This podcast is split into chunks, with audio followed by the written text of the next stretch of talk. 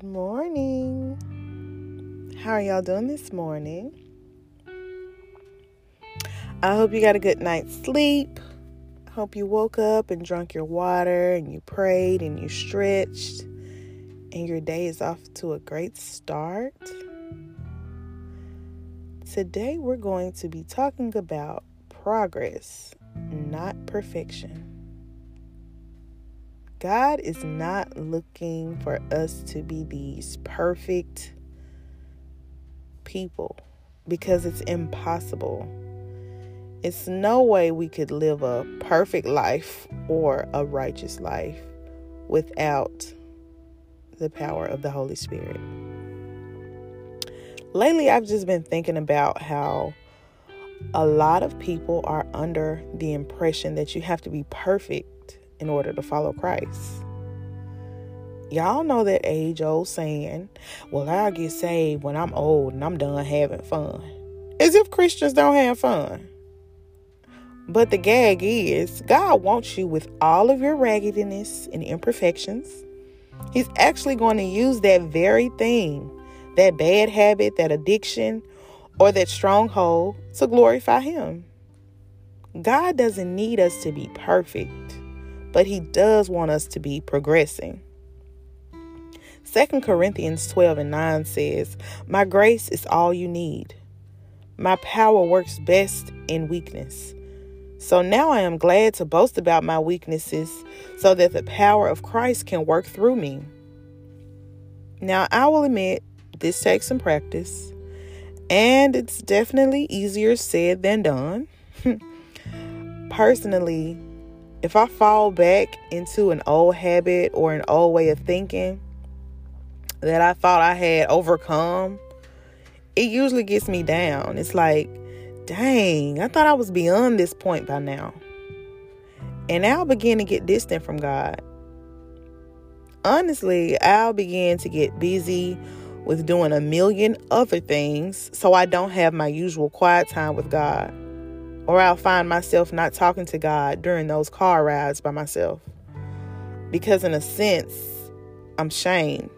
So I want to hide from Him. Now, we all know that's not possible. You can't hide from God. He sees everything. But the enemy will have you believing His grace isn't sufficient. Romans 8 says, "There is therefore now no condemnation to them which are in Christ Jesus, who walk not after the flesh, but after the Spirit." If you have the desire to be led by the Spirit and you're resisting your flesh, God sees that. And I believe God honors that. On this Christian walk, we are called to be led by the Spirit because we are no longer slaves to sin. Jesus died for us while we were yet sinners. So why do people feel the need to be perfect before following Him? Oh, and spoiler alert, we will never be perfect. All have and will sin and fall short. God is not looking down on us with His arms folded, with His eyebrows raised, like pointing His finger every time we make a mistake. That's not the type of God we serve. He is a loving and good Father. While we were yet sinners, Christ died.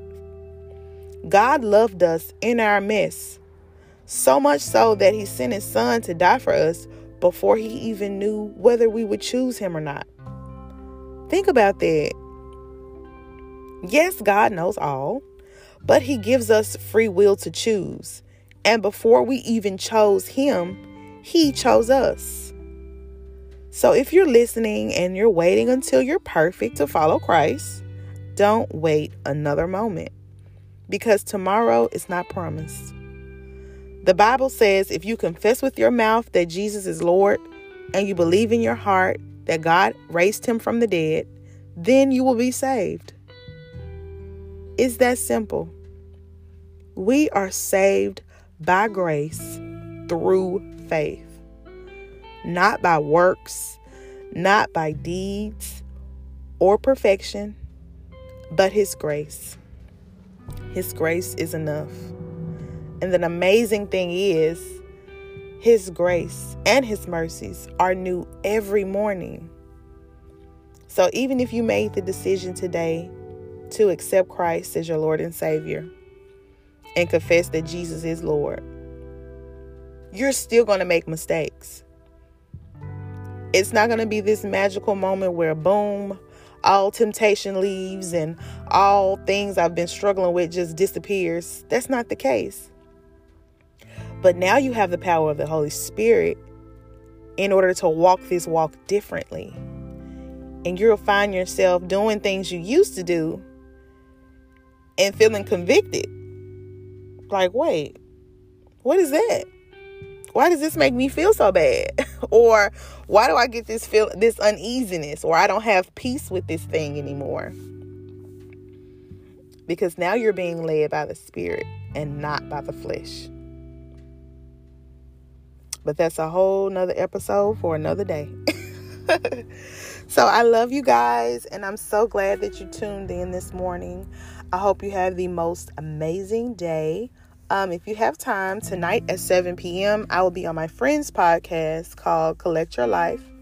And it could be listened to on Apple Podcasts, Spotify, Anchor, and anywhere else that you listen to your podcast. So you guys have a great day. I love you, and we'll chat soon. Stop trying to be perfect, y'all. Just do your best. Progress. Bye-bye.